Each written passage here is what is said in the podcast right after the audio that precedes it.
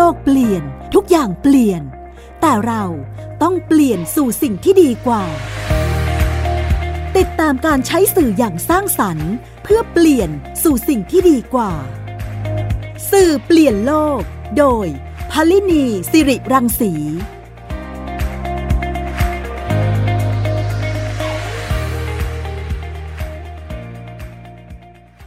สวัสดีค่ะคุณฟังคะกลับมาพบกันอีกครั้งค่ะกับสื่อเปลี่ยนโลกค่ะ รายการที่จะนำคุณฟังไป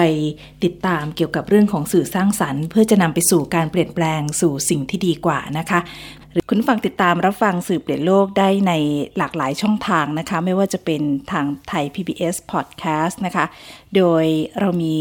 ในเว็บไซต์ค่ะแอปพลิเคชัน Facebook แล้วก็ Twitter รวมไปถึงสื่อเสียงสมัยใหม่นะคะไม่ว่าจะเป็น Spotify SoundCloud Apple หรือว่า Google ติดตามรับฟังสื่อเปลี่ยนโลกได้ทุกที่ทุกเวลานะคะสำหรับในวันนี้นะคะ ทางรายการจะพาคุณฟังไปพูดคุยกับผู้ช่วยศาสตราจารย์ ดรนภัทรเรืองนภากุล อาจารย์ประจำคณะสารสนเทศและการสื่อสาร มหาวิทยาลัยแม่โจ้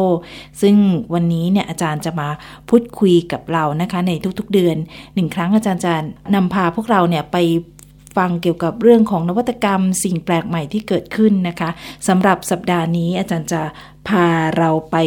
พูดคุยกันในประเด็นที่เกี่ยวข้องกับการสื่อสารด้านสุขภาพของภาครัฐ โดยในประเด็นเกี่ยวกับเรื่องของโควิดนะคะ อาจารย์ได้ไปศึกษาค้นคว้าข้อมูลมานะคะ ว่าการใช้สื่อเพื่อการสื่อสารด้านสุขภาพของภาครัฐนั้น เป็นกรณีตัวอย่างที่ประสบความสำเร็จ ไม่ว่าจะเป็นในประเทศแคนาดา สิงคโปร์กาหนาและนอร์เวย์นะคะ เดี๋ยวเราไปไกลกันในหลายประเทศทีเดียวในวันนี้นะคะ อาจารย์ตี้จะพาเราไปในทั้ง 4 ประเทศค่ะว่าที่นี่เนี่ยเขามีการใช้สื่อเพื่อการสื่อสารเกี่ยวกับเรื่องของโควิดอย่างไรบ้างนะคะ ตอนนี้ผู้ช่วยศาสตราจารย์ดรนภัทรเรืองนภากุลอยู่ในสายกับเราแล้วค่ะขอต้อนรับอาจารย์เข้าสู่รายการนะคะ สวัสดีค่ะอาจารย์คะสวัสดีค่ะค่ะแตงโมและสวัสดีคุณผู้ฟังทุกท่านนะคะค่ะวันนี้อาจารย์จะพาเราไปไกลในหลายประเทศเลยนะคะ พาไปเที่ยวนะคะ ไปเที่ยวไปเที่ยวทิปในสี่ประเทศนะคะ ไปดูกันว่า ทั้ง 4 ประเทศเนี่ยนะคะเขามีการใช้สื่อ เพื่อที่จะสื่อสารในเรื่องของโควิดนี่อย่างไรบ้างนะคะ เรื่องของการสื่อสารที่เราต้องรับรู้ทั้งเรื่องของการรักษาการป้องกันเรื่องวัคซีนอุข้อมูล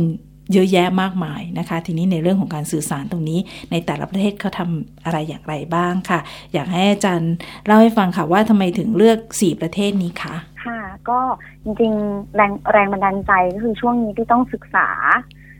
การใช้การสื่อสารดิจิตอลของทางภาครัฐทีนี้ที่ก็คิดว่า เอ๊ะที่จะรีวิวประเด็นไหนดี แต่ก็คิดว่ารีวิวประเด็นเรื่องของการสื่อสารในช่วงของการแพร่ระบาดของ ไวรัสโควิด -19 ดีกว่าอะไรเงี้ยค่ะ โดยใช้รูปแบบของการรีวิวถ้าทางวิชาการเราเรียกว่า systematic review ก็คือเราตั้งประเด็นไว้ละว่าเราจะศึกษาเรื่องนี้ก็คือเรื่องของการสื่อสารสุขภาพนะคะ ในช่วงของโควิด -19 แล้วที่ต้องการศึกษาประเทศที่เขาสำเร็จอะค่ะ คือ สร้างความเชื่อถือเชื่อมั่นนะคะ ให้กับประชาชนได้ แล้วก็เวลารัฐสื่อสารไปไปเนี่ยประชาชนเชื่อใจ มันก็จะทำให้อ่ากระบวนการการการกระทำทุกอย่างมันจะเป็นไปในทิศทางเดียวกันที่ก็อยากรู้ว่าเอประเทศที่เขาสักเซสแบบนี้มา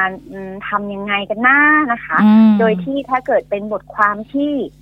เขียนวิพากษ์หรือว่าโจมตีรัฐบาล เรื่องแนวทางการรับมือว่าทำได้ไม่ดีพอที่ก็จะตัดออก อันนี้เป็นแนวทางของ systematic analysis ก็คือเราชัดว่าเราต้องการอะไร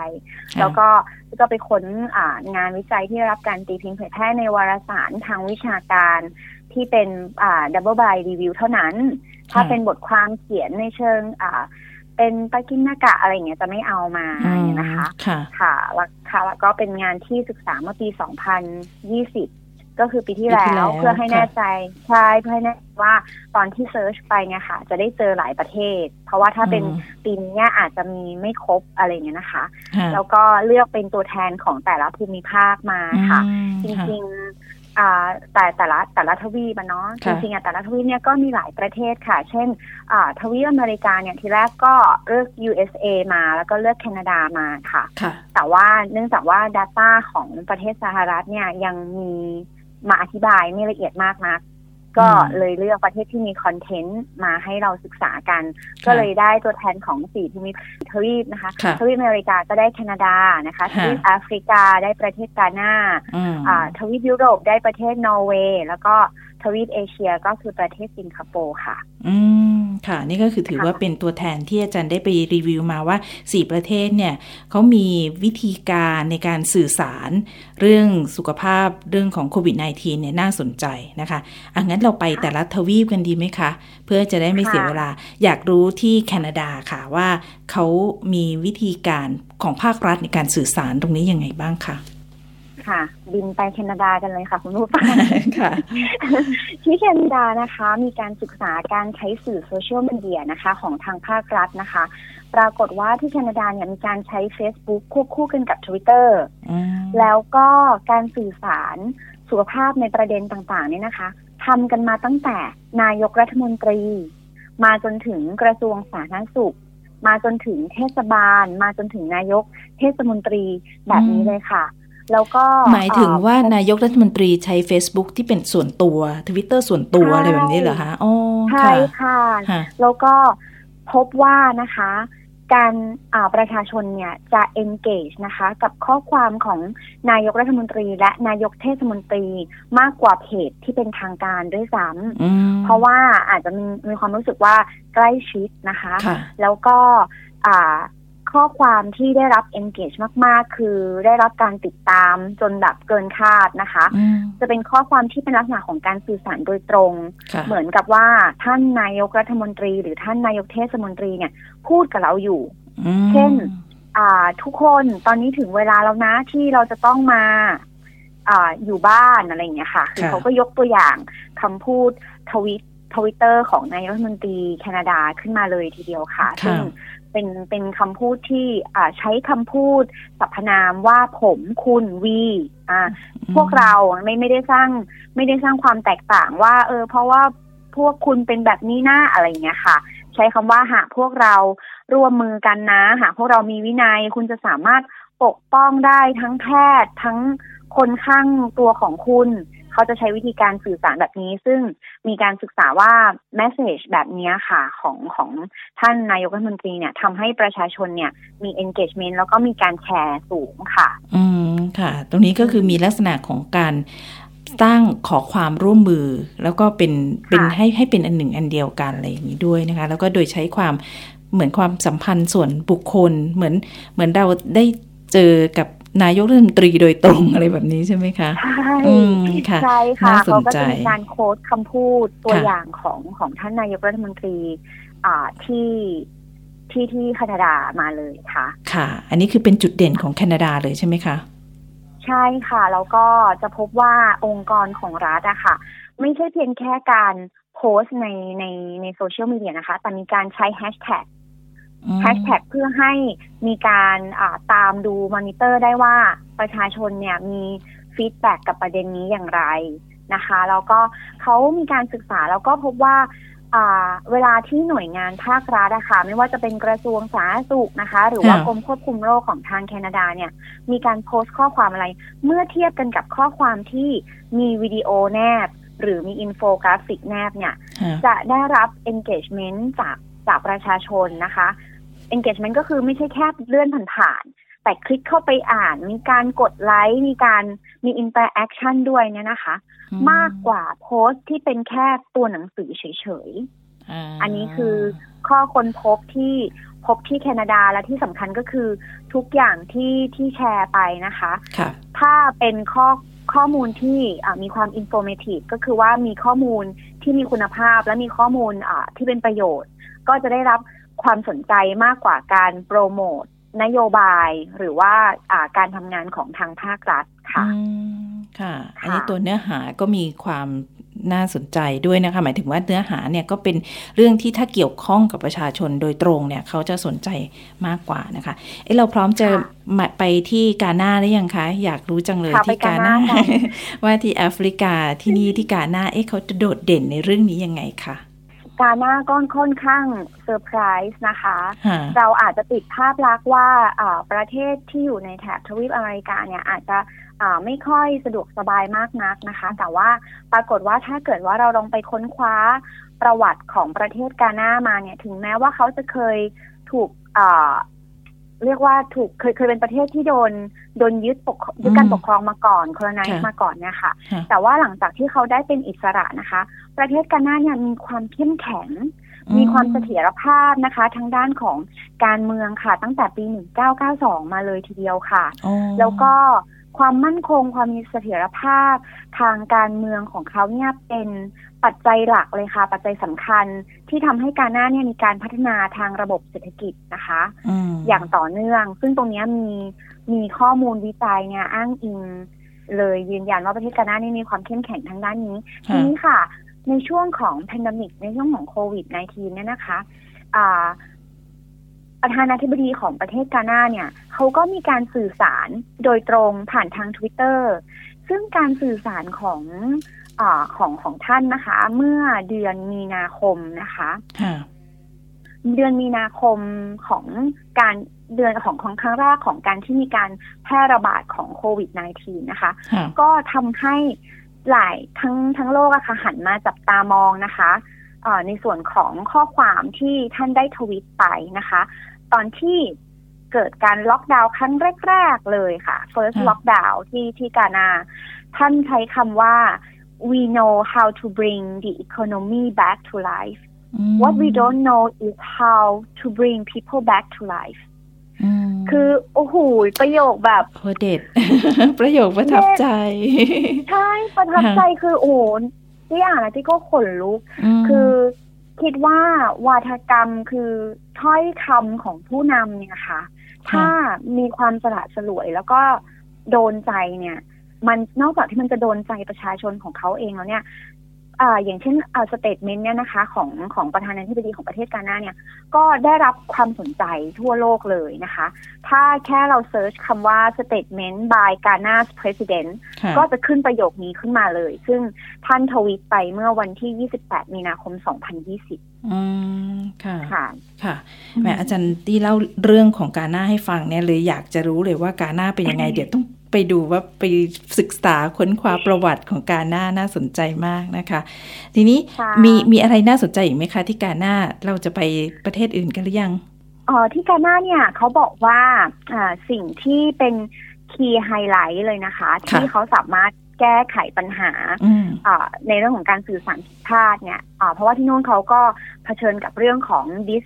misinformation เช่นเดียวกันนะคะ สิ่งที่รัฐบาลนะ แล้วก็องค์กรภาครัฐที่การน่าทำก็คือ เขาใช้กลยุทธ์ในการสื่อสารก็คือ มีการ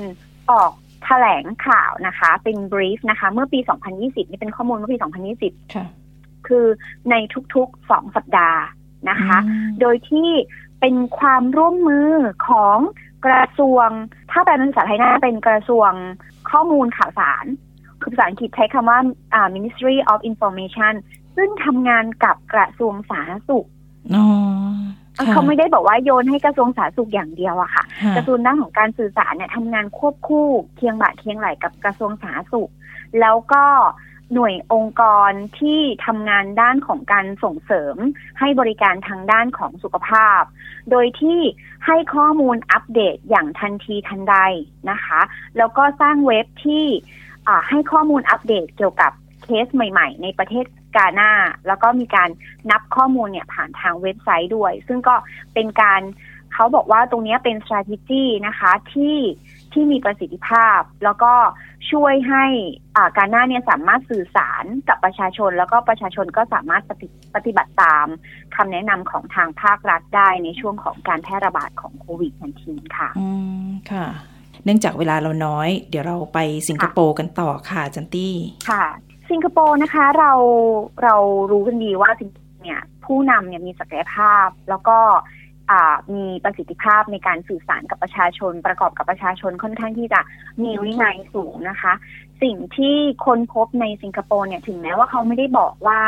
ทางภาครัฐเนี่ยใช้วิธีการสื่อสารอะไรกับประชาชน แต่ว่าเราก็เห็นโดยประจักษ์เนาะว่า ผู้นำเนี่ยก็จะออกมา ให้เหมาะมาสื่อสารกับประชาชนโดยตรงในแต่ละครั้งนะคะ งานวิจัยที่มีการค้นพบก็คือเอ่อพี่แตงโมเชื่อไหมคะว่าประชาชนเนี่ย99.1เปอร์เซ็นต์เห็นด้วยและเห็นด้วยอย่างยิ่งต่อข้อมูลทุก ๆ อย่างที่รัฐบาลให้มา มีความเชื่อมั่นในรัฐบาล มีความเชื่อมั่นในข้อมูลที่มีแหล่งข่าวจากรัฐบาลค่ะ อืมค่ะ คือพี่มองว่าสูงมากเลย 99.1เปอร์เซ็นตนะคะ แล้วก็ถ้าเป็นข้อมูลจากสำนักข่าวที่เป็นสำนักข่าวของทางภาครัฐ ประชาชนก็ให้ความเชื่อมั่นนะคะถึง 97.9เปอร์เซ็นซึ่งที่คิดว่ามันเป็นความสำเร็จของรัฐบาลสิงคโปร์ที่สร้างข้อมูลนะคะเออ เปิดเผยข้อมูลที่โปร่งใสและแสดงความจริงใจให้กับประชาชน จนกระทั่งได้รับความเชื่อมั่นจากประชาชนขนาดนี้ค่ะพี่แสดงว่าความจริงของการนำเสนอเรื่องราวไม่ว่าจะเป็นเรื่องของวัคซีนเรื่องของการควบคุมป้องกันอะไรต่างๆเนี่ยคือเขาบอกด้วยข้อเท็จจริงที่ที่เกิดขึ้น มันก็เลยทำให้เกิดความเชื่อมั่นตรงนี้ใช่ไหมคะอันนี้คือปัจจัยสำคัญของที่สิงคโปร์ที่ที่ทำให้ให้ประชาชนเนี่ยเชื่อมั่นรัฐขนาดนี้ค่ะ ใช่ค่ะ ซึ่งในงานวิจัยเนี่ยเขาก็บอกด้วยนะคะว่าความเชื่อมั่นของประชาชนที่มีต่อรัฐบาล แล้วเชื่อว่า government เนี่ย communicate the fact เลยค่ะ เชื่อว่า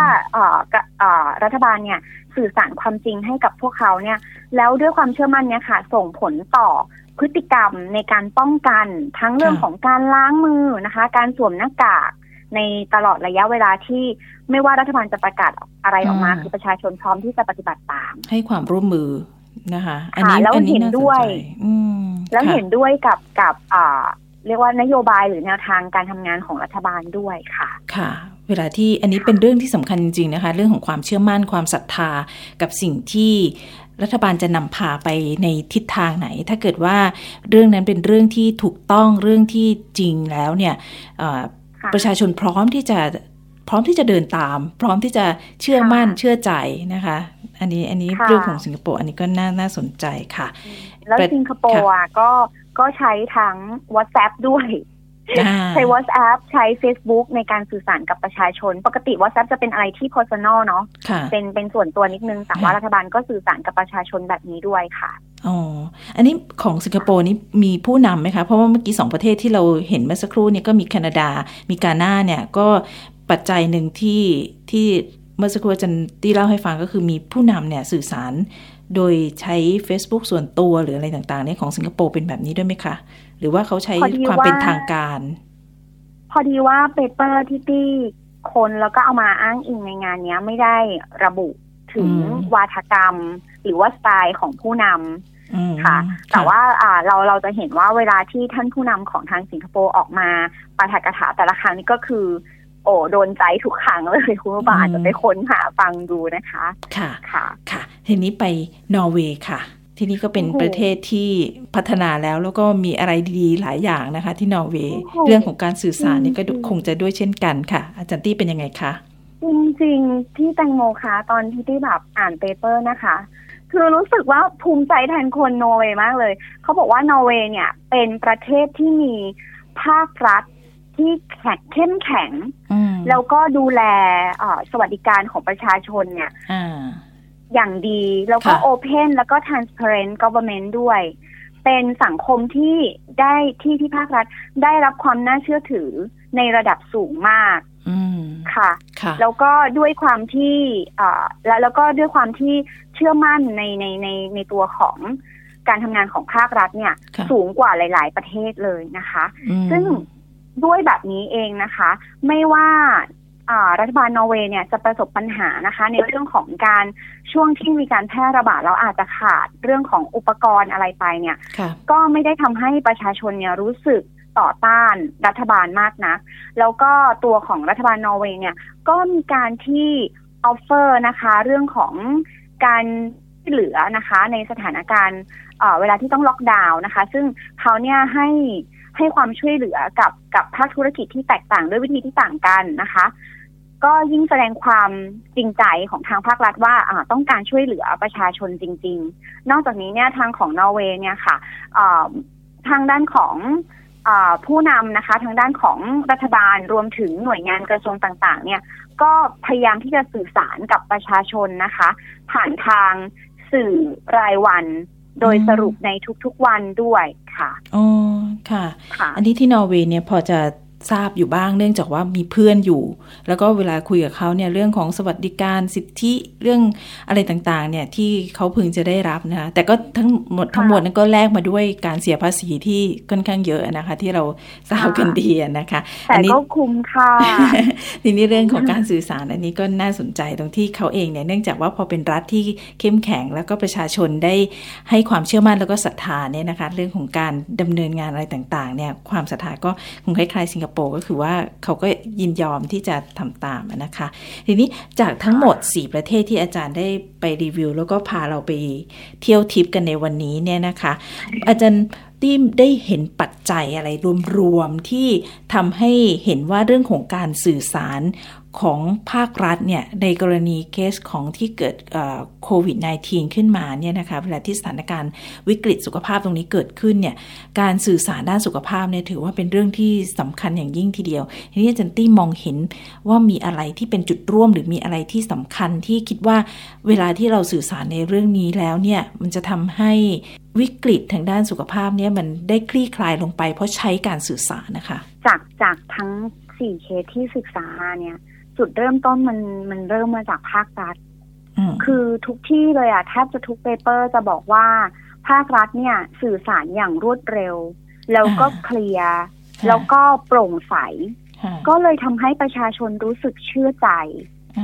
พอเชื่อใจปุ๊บเนี่ย เวลาเราทำอะไรมันก็จะมันก็จะ flow ไปหมดอะค่ะ เพราะว่าเราเชื่อมั่นค่ะในจนถึงขั้นว่า ยกตัวอย่างที่สิงคโปร์นะคะ งานวิจัยเนี่ยพบว่าประชาชนมองว่าข้อมูลจากทางภาครัฐเนี่ยจะช่วยลดความเสี่ยงของพวกเขาในการติดเชื้อโควิด แล้วก็หรือว่าการเสียชีวิตนะคะ ในขณะที่ถ้าพวกเขาเนี่ยไปเชื่อข้อมูลที่มันไม่ใช่ข้อมูลทางการ จากครอบครัวจากญาติ มันอาจจะทำให้เขาเนี่ยเพิ่มความเสี่ยงในการติดเชื้อได้โอ้โหเรียกว่าประโยคเนี้ยมันทำให้รู้สึก อืม เป็นชัยชนะของทางภาครัฐจริง ๆ ในการสื่อสารนะคะ อืมค่ะ การที่ประชาชนไปเชื่อในสื่ออื่น ๆ หรือว่าช่องทางอื่น ๆ ที่ไม่ใช่ของภาครัฐนะคะ แต่ว่าทั้งนี้ทั้งนั้นก็คือรัฐจะต้องให้ความชัดเจน รวดเร็ว โปร่งใส ความเชื่อใจถึงจะมาถึงจะให้ใจใช่ไหมคะเพราะฉะนั้นการที่เขาก็ไม่จำเป็นที่จะต้องไปดูสื่ออื่น ๆ เพราะว่าเขาถือว่าสื่อตรงนี้แหละที่ทำให้เขาเองเนี่ยสามารถที่จะรอดพ้นจากวิกฤตตรงนี้ได้นะคะ แต่ในขณะเดียวกัน อันนี้คือพูดถึง กลับมาที่ย้อนมาที่บ้านเรา ตรงนี้เองเนี่ยการสื่อสารในเรื่องของสถานการณ์ตรงนี้มันมีการเปลี่ยนแปลงเปลี่ยนไปเปลี่ยนมาจนเราสับสนงงงวยว่าเอ๊ะแล้วอันไหนจริงอันไหนใช่อันไหนปลอม หรืออะไรอย่างเงี้ยมันเลยทำให้เหมือนกับที่อาจารย์ตี้บอกเมื่อสักครู่เนี่ยมันมันไม่ได้เห็นสิ่งเหล่านี้ใช่ไหมคะใช่ค่ะ ในในทุกๆรายงานของทุกประเทศเลยเนี่ย จะมีคำว่า communicate information quickly quickly ทุกอันอาจจะแบบ quick แล้วก็ บอกเลยว่าเนี่ยกระบวนการดังกล่าวเนี่ย เป็นสาเหตุที่ว่าทำไมประชาชนถึงได้เชื่อมั่นในการสื่อสารของรัฐบาลแหมเราเราก็ที่สาเหตุที่ที่ไปศึกษาเฉพาะ success case เนี่ย เพราะว่าเราอยากไปเห็นนะคะว่าแบบไหนหรอที่มันจะทำให้การสื่อสารระหว่างภาครัฐกับประชาชนในสถานการณ์ที่มันเป็นความเป็นความตายอย่างเงี้ยทำให้ช่องว่างระหว่างเรามันลดลง แล้วก็ทำให้เรา มีมีอยู่ด้วยกันอย่างมีสันติ แล้วก็สามารถแก้ไขปัญหาได้อย่างอย่างโฟล์อะค่ะ ก็เพราะว่าอันนี้คือปัจจัยหลักเลยก็คือเรื่องของความรวดเร็วความถูกต้องแล้วก็ความโปร่งใสของทางภาครัฐค่ะ ค่ะ อันนี้ก็เป็นเรื่องที่การใช้สื่อ แบบนี้เนี่ยก็สามารถที่จะนำไปสู่ความเปลี่ยนแปลงได้นะคะ เปลี่ยนแปลงในที่นี้ก็คือเราจะผ่านพ้นวิกฤตที่เกิดขึ้นเนี่ยไปด้วยกัน ด้วยการใช้การสื่อสารตรงนี้นะคะจารย์ตี้สิ่งที่จารย์ตี้เล่าให้ฟังในวันนี้เนี่ยน่าสนใจมากทั้ง 4 เคสเนี่ยที่ศึกษาถึงแม้ว่าจะเป็นการศึกษาแบบ review paper ที่ก็ตามก็เป็น paper ที่เป็นทางการ แล้วก็มีความเป็นวิชาการค่อนข้างสูงนะคะ ที่อาจารย์เลือกขึ้นมาเนี่ย ก็ทำให้เห็นว่าเราคิดว่าเรื่องของการสื่อสารตรงนี้เนี่ยมันเป็นการสื่อสารที่สร้างสารรค์แล้วก็นำไปสู่การเปลี่ยนแปลงได้นะคะ อันนี้ทำให้เห็นเลยว่าความเชื่อมั่นของประชาชนเนี่ยก็นำพาประเทศเขาเนี่ยนำไปสู่การการ ปลดล็อกอะไรต่างๆ หลาย ๆ อย่างได้นะคะ อันนี้น่าสนใจมากนะคะ วันนี้ขอบพระคุณผู้ช่วยศาสตราจารย์ดรนภัทรรึงนภากุลนะคะ อาจารย์ประจำคณะสารสนเทศและการสื่อสารมหาวิทยาลัยแม่โจ้ค่ะที่มาเล่าให้เราฟังทุกครั้งอาจารย์มาก็จะมาเล่าเรื่องราวสนุกสนุกให้เราฟังอยู่เรื่อยเลยนะคะ ครั้งนี้ก็เป็นถือว่าเป็นเรื่องที่น่าสนใจค่ะ แล้วก็เป็นเรื่องที่อยู่ใน ความสนใจของผู้คนด้วยเรื่องของการสื่อสารด้านสุขภาพเนี่ยนะคะของโดยเฉพาะของภาครัฐนะคะถ้าว่าทำได้ได้ดีเนี่ยเราก็คงจะผ่านพ้นวิกฤตต่างๆ ได้ได้อย่างรวดเร็วสร้างความเชื่อมั่นและศรัทธาให้กับประชาชนได้ค่ะ ขอบพระคุณอาจารย์ตี้นะคะ ที่มาเล่าให้ฟังในรายการสื่อเปลี่ยนโลกวันนี้ค่ะ ค่ะ ขอบคุณค่ะ แล้วเจอกันใหม่นะคะ ค่ะ สวัสดีค่ะสวัสดีค่ะ แล้ววันนี้นะคะ เวลาของรายการสื่อเปลี่ยนโลกก็หมดลงแล้วค่ะ พบกันใหม่ในตอนหน้านะคะ วันนี้ลาไปก่อนค่ะ สวัสดีค่ะ ติดตามรายการสื่อเปลี่ยนโลก โดยพลินีสิริรังสี ได้ทางไทย PBS Podcast www.thaipbspodcast.com แอปพลิเคชัน Thai PBS Podcast และติดตามทาง Facebook กดไลค์ที่ facebook.com/thaipbspodcast